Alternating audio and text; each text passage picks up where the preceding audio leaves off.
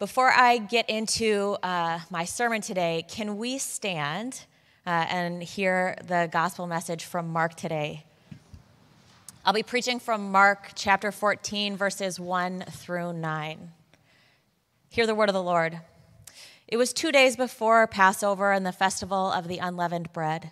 The chief priests and the legal experts, through cunning tricks, were searching for a way to arrest Jesus and kill him. But they agreed that it shouldn't be during the festival, otherwise, there would be an uproar among the people. Jesus was at Bethany visiting the house of Simon, who had a skin disease. During dinner, a woman came in with a vase made of alabaster and containing very expensive perfume of pure nard. She broke open the vase and poured the perfume on his head. Some grew angry. They said to each other, Why waste the perfume? This perfume could have been sold for almost a year's pay and the money given to the poor. And then they scolded her. Jesus said, Leave her alone. Why do you make trouble for her? She has done a good thing for me. You will always have the poor with you. And whenever you want, you can do something good for them. She has anointed my body ahead of time for burial. I tell you the truth that whenever the whole, wherever the whole world has the good news announced, what she has done will also be told in memory of her. This is the word of the Lord. Amen. You can be seated. So, as Pastor Danny said, my name is Meghan, and I'm a pastor at Highrock. Um, I do work a lot with adult discipleship and partnering with other churches and staff development. I live in Waltham, which is about 20 minutes from here with no traffic on a Sunday, thanks be to God. Um, I live there with my husband Brad and our two kids, Brady and Luke. We moved here from Chicago six years ago. Um, and I have to tell you, I, I love the communities that we get to be a part of since we moved here, but Chicago is always going to be home for me. I have it tattooed on my body. Like, my whole self just like settles anytime we drive into the city limits or like the plane wheels hit, I, I feel like I am like coming back into myself every time I'm watching a Cubs game or hanging out with my family that's still there. It is a blessing for me to get to go back home. And yet, moving here has blessed me too. I don't know that I would have said that like two years in. I was still like, Jesus, what are we doing?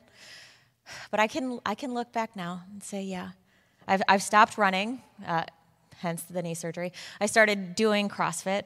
Um, I had to learn how to make friends as an adult. P.S., that is very hard.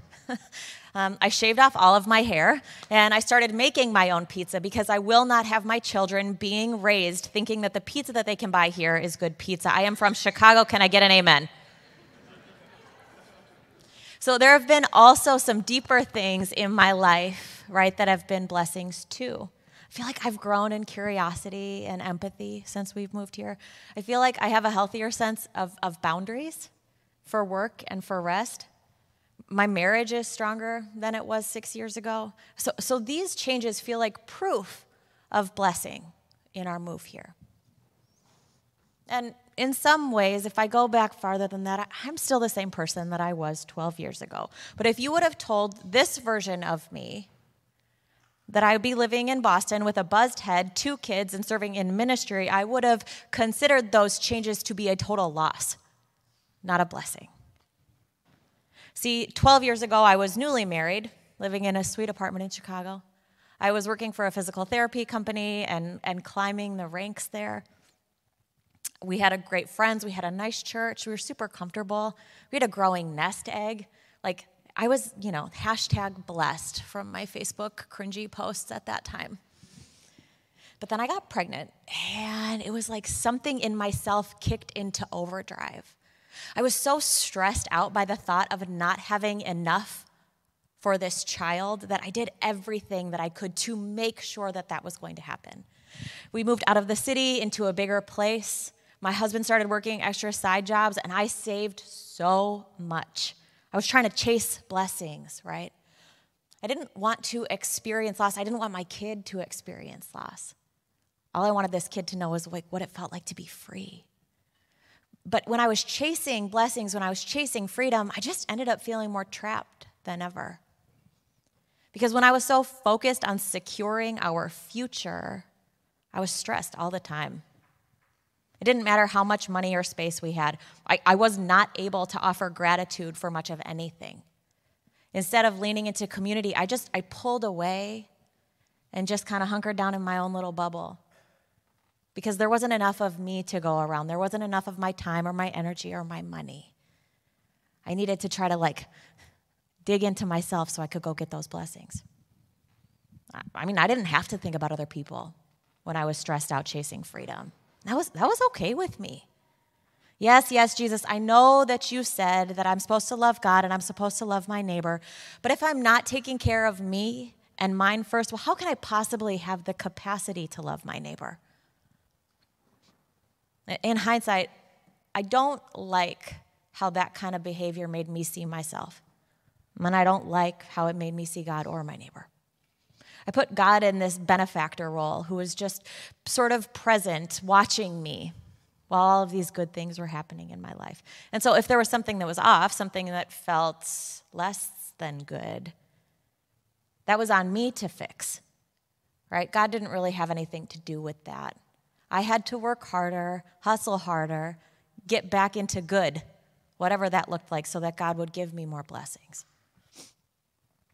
So the blessings were the good things, and the stresses were the things that I had to work to fix. And, and God was just sort of there, casually assessing the situation. Do you see how my understanding of what blessings were were just more about me than they were about God? It was all about me getting ahead, me getting secure, me being good enough to somehow deserve these good blessings. And it just happened to work out. So I could attribute it to God and justify continuing acting these ways. But y'all, I needed to reimagine blessings. And I wonder if we need to reimagine blessings. Because chasing security and being stressed out along the way, it's not sustainable. And it's not really bringing any of us a full life. It's not bringing us freedom. Think about it. What do you think about when you consider what blessings look like in your life? Maybe it's getting into the right program or uh, landing that job with the great starting salary. I mean, those are really wonderful. But then you get into it and you get consumed with the stress of having to perform in these roles. Or maybe it's finding that great partner or finding that elusive apartment after like searching forever. Phew, it's really great to get off Hinge, really great to get off Zillow. But it also means that the time that you used to spend seeking out that stuff on those apps, it's now just spent in that apartment with that partner. All those other friends that you used to see, all of that other time that you used to spend, the places that you would invest your time and energy in, oh, they're always going to be there later. Right now, I just need to enjoy this new safety, this new security, enjoy these blessings. Friends, we all will encounter blessings in our life. But for those of us that are trying to follow Jesus, I think that we have to ask if our blessings are trapping us or if they are freeing us, moving us towards life or towards death. And I think our text today has a warning that if we are blessed through the world, we might not realize that we are heading towards death, heading towards being trapped. In our text today, we see the disciples meeting with Jesus in the home of a man. In this version of the text, it said a skin disease. You might have also heard this in other texts as a leper. This is what this is consistent about what we know about Jesus so far in Mark's gospel. He's made himself available to the rich and the powerful, but also to those who are on the margins of society, the blessed and, and then the rest. And yet it's only the people on the margins who are able to consistently see Jesus for who he is. Remember, in Mark, there's a demon possessed man and a father and a mother whose children are dying.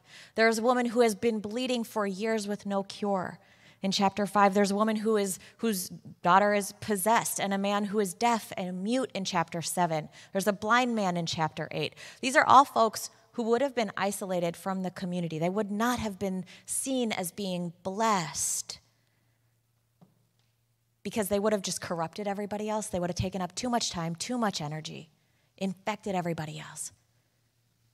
But they were the ones who, by faith, reached out to Jesus.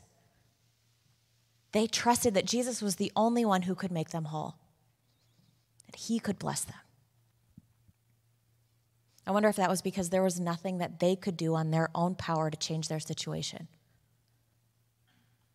to change their lives, right? And so, so they cried out to Jesus Jesus, create this change for me. Bring me freedom, bring me healing, bring me community. And so he offers them blessing, right? He heals them and he brings them more freedom. He brings them back into the very communities that have excluded them. And, and so, this change that happens in their lives, it doesn't just change them as individuals, but it changes the whole community. I feel like that's a big difference in the way that I used to see blessings show up in my life.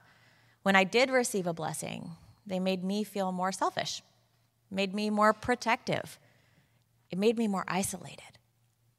Do you relate to that at all? That anytime you find yourself winning, whatever that is in your life, that you can feel more lonely than ever? I think that there's something really messy in our culture, and it's baked into the fabric of life in the US. And so I, I don't know that we're always aware of it if we aren't paying attention. Anything that's good in our lives must be something that we have somehow earned. Because no one else is just going to give us anything, right? We exist in this meritocracy. And we all know that it's not helping us, right? Like we all see the statistics or feel the effects of the mental health crisis. We all recognize the, increasing, the increasing divisive nature of our society. We all know that this is worse than it's ever been, or that's what the pundits will tell us. And so, many of us, many of you, might be in this place now where you're on the outside of influence, on the outside of power. Like you can look at it and say, oh, someday, someday when I'm in charge, I'm going to change it. It's not going to be like this. Or, or maybe you are starting to step into that place. I look at that for myself now. Like, I was not an executive pastor a few years ago, but I'm stepping into that place now where I have a little bit more influence. I have a little bit more power. I'm not going to do things the way that other people have always done it. I'm going to change it. But meritocracies are funny, right? They keep working in an undercurrent. We're never fully arrived. We're never fully there because as long as we are too caught up in trying to earn more blessings to maintain that sort of influence, to maintain that sort of power, at least for me, I was always scared that once I got it, I would lose it. And so I would spend more time trying to control money, trying to control my time and my energy as a way of maintaining power, as a, maintain, a way of maintaining freedom. I was just more isolated and more stressed than ever.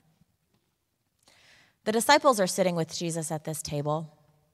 There's a lot of political and societal pressure on them in that moment. We read that as they are meeting, the religious leaders of that time are planning to kill Jesus.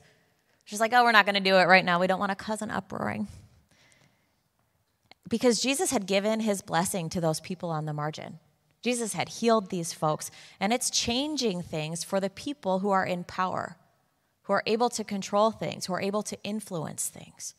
They don't like that. It feels scary for them. Because if everyone can have access to God, even the lepers and the children and the women, well, you know, it's just a slippery slope until we start to include the Romans in that too. Doesn't this Jesus guy know that we, as religious leaders, were given a special promise from God? And it's our responsibility to keep access to God pure, to keep access to God neat, tidy. And y'all, I don't, I'm not trying to like totally bag on the religious leaders here. I think that they started with good intentions.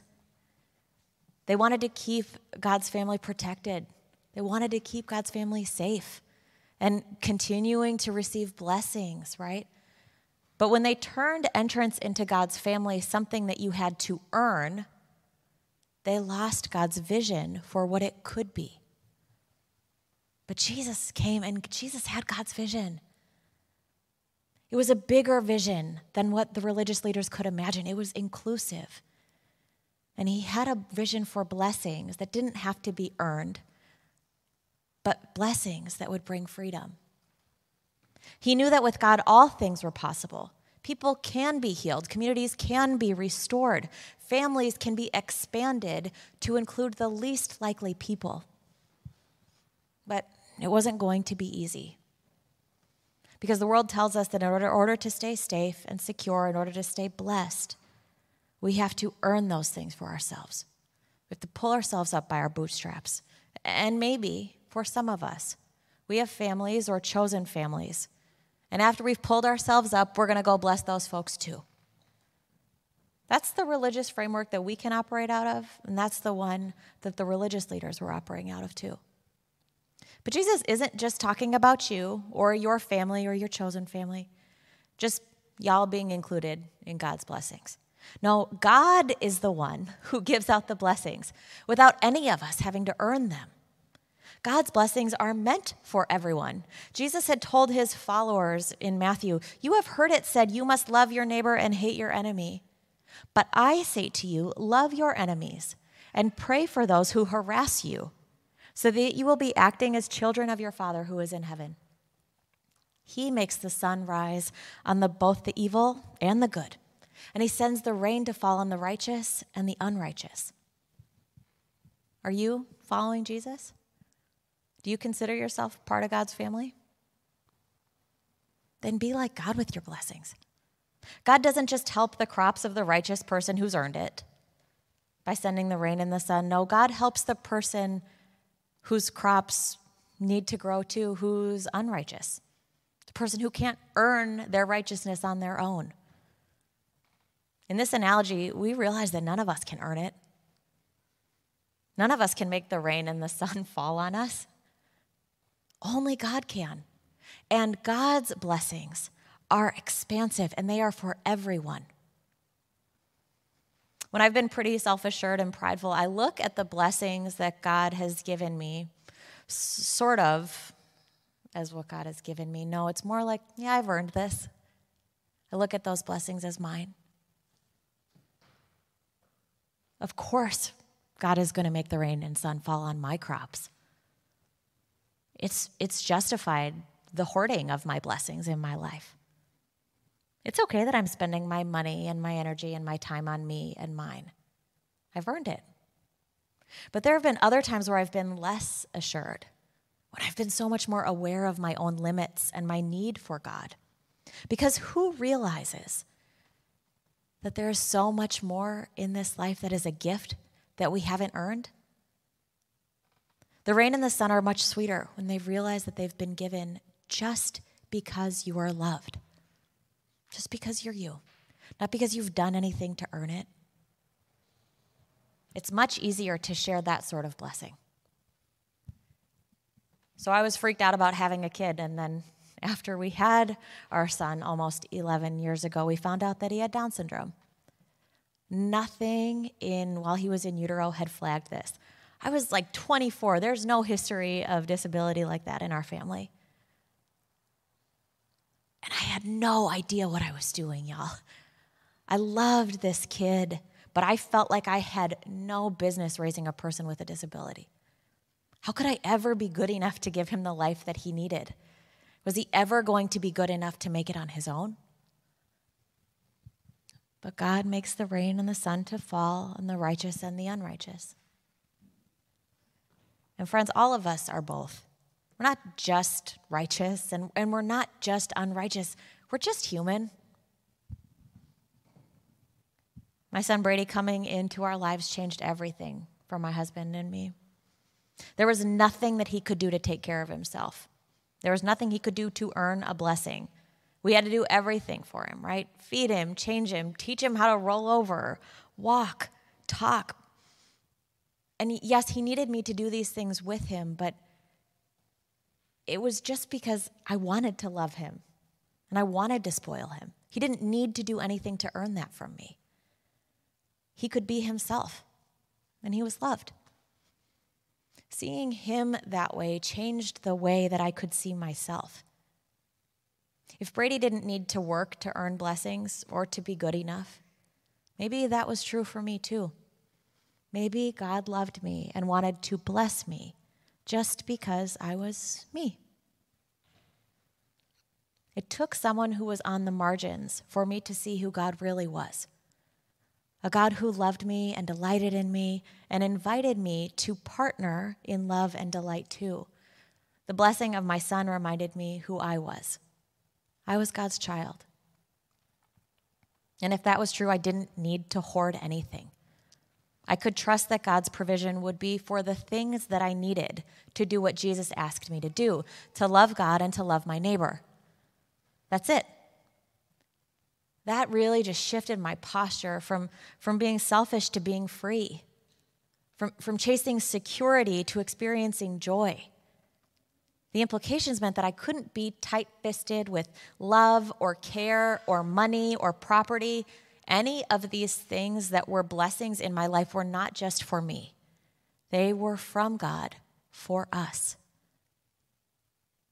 Just because that hasn't that has been freeing doesn't mean that it's always been easy, right? It means that we have since made intentional choices about where we live, for instance.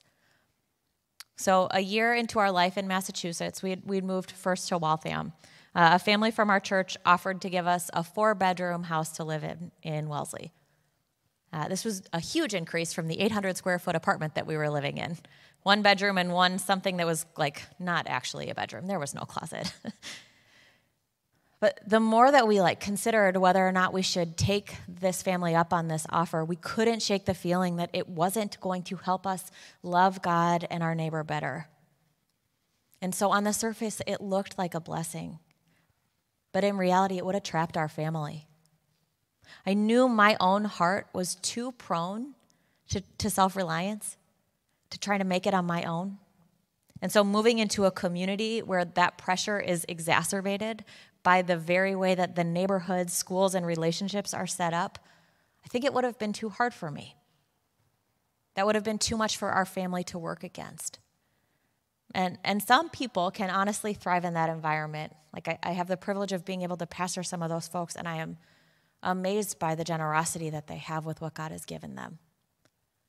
But I think for me, that would have been too hard, too hard because I saw in my own heart that I wanted to believe the lie that if I worked hard enough, I could win on my own, that I could secure my future, that I could secure my family's freedom. But in our current neighborhood, we live next to blue collar immigrants and refugees. When you cannot physically distance yourself from your neighbor's needs, it helped me be more aware of my own need for help. I had to be physically reminded how I was able to help others every day. It reminded me that none of us can be free until all of us are free. So, in our neighborhood, I mean, we were shoveling each other snow and we were helping get groceries for each other when we found out somebody lost their job. We had a family on our block um, when the ice raids were happening. You know, we were their emergency contact, and at one point, like, folks came through potential ice raids and they sent their whole family to go hide in our apartment. like it was that sort of knowing each other's stories that made it real. We know these are the folks who, even though we don't speak the same language, are watching my kids, are including my disabled son in everything. The kids don't play a game if he can't play it with them. I see that modeled from my neighbors. I didn't want to leave that because I needed to live with people on the margin so I could see Jesus' reminder of what true freedom was. The world is going to tell me that blessings are just meant for me. But Jesus' blessings remind us of who God is and who we are so that we can be a blessing to others. So we stayed in that 800 square foot apartment for another four years. And this year we were actually able to buy a townhouse right across the street. It's only 400 square more feet, more square feet, but that was so huge when I did have my knee replacement in October because it meant that my sisters and brother could come and stay with us while I was recovering. And, and now that I'm past the point of needing people to stay with us to help, we're praying about having an elderly neighbor move in with us because she can't take care of herself anymore. So we're going to lose that square footage again if she moves in. But it doesn't feel like a loss at all, in the same way that it probably would have, you know, six years ago. Because this blessing of this extra space has helped our family, but it was never just meant for us. God's blessings for freedom are always bigger than that. And, and Brad and I don't feel anxious about that possibility. Honestly, that's such a different posture than I had, and I give thanks to God for that. Because the blessings that God gives us really can change us. Back at that dinner table, Jesus and his friends are interrupted by a woman who anoints Jesus with an expensive oil. These disciples get so angry with Jesus that she just wasted this perfume on anointing him. Shouldn't this blessing be used to help the poor? And, and just like the religious leaders who are trying to keep God's family small, the disciples, they have good intentions with this reprimand of Jesus. Because remember, they've been traveling with him. And Jesus told them, Don't take anything with you when you travel. Be dependent on, the, on other people to give you food and shoes and clothing. And, and they've also had to wrestle with how to provide for 5,000 people on zero source of income just a few chapters earlier. So when they see this oil being poured out on Jesus' body, I wonder if they can't help but think of how scarce money has been.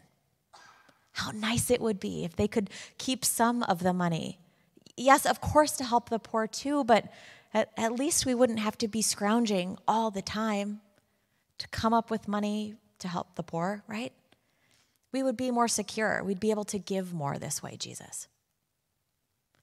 It seems that even though they have been traveling with Jesus, they still have problems seeing who Jesus is, who God is.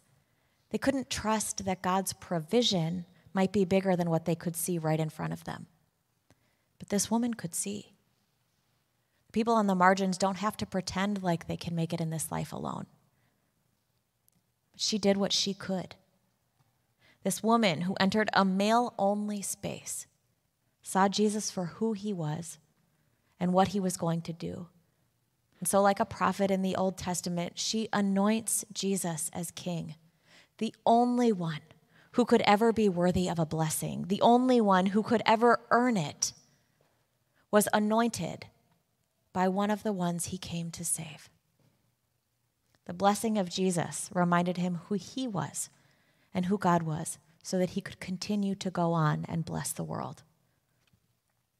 Because from this place, Jesus heads to the cross. And there he'll take on all of the sin that this world has for us, all of the things that trap us and make us anxious, all of the things that make us feel like we have to make it on our own. Jesus makes them irrelevant forever. Because in two weeks, we will celebrate that even though death couldn't stop God's love for us, Easter is, is, is more than just this time to to celebrate that Jesus has conquered death, right? It's a time to be reminded that we are human, which means we don't have to make it on our own. We're loved by the creator of the universe who calls each one of us children. This woman just did what she could, and she helped encourage Jesus towards his death. But this death offered life to the world. Imagine what it would look like for this community to encourage one another towards the things that we might need to put to death in our own lives? Would we be able to stop chasing the false blessings that cause anxiety and isolation and instead receive and give out blessings that bring freedom for all? This week, I encourage you to spend some time examining where you spend your time and your money and your energy. Do you find that with your time you're most engaged in trying to secure freedom for yourself? Or are you engaged with the folks around you to know what freedom would look like for them too? If we follow the way of Jesus, we know that we may have to put our own agendas to death for the sake of loving God and our neighbor. But we also have the promise that when we do that, it's going to bring freedom. Y'all, many of you are at a place in your lives where you might be able to set intentional choices that will affect the trajectory of your whole life. If you start putting those practices now of putting your own agendas aside, I promise you that it's going to be so much easier than if you have to undo that later in life like I had to. We had, we, my husband and I had a lot of work to do. I mean, honestly, thank God for the pandemic in some ways, right? Like, we had to do some work to undo what we thought blessings were. And I want more for you than that think that you can bless other people around you starting now. So, as you reflect on how you use time and energy and money, consider what you might be invited to shift to start living in that freedom now. And after you've spent some time reflecting on that, I invite you to share that with someone else. Maybe that's your partner if you have one, or a small group, or one of your pastors. See if someone that you talk to can help you discern the things that you're wondering should I be setting this aside? Is this something that God wants to take from me? I think that this work takes our whole lives. but I think the act of sharing it with each other reminds us that we are not alone. That seeking freedom with Jesus means seeking freedom for all. And we're not doing this just as humans, right? No, we are bound up by God the Creator, Jesus the Redeemer, and the Holy Spirit who sustains us as we seek to love God and our neighbor. Thanks be to God.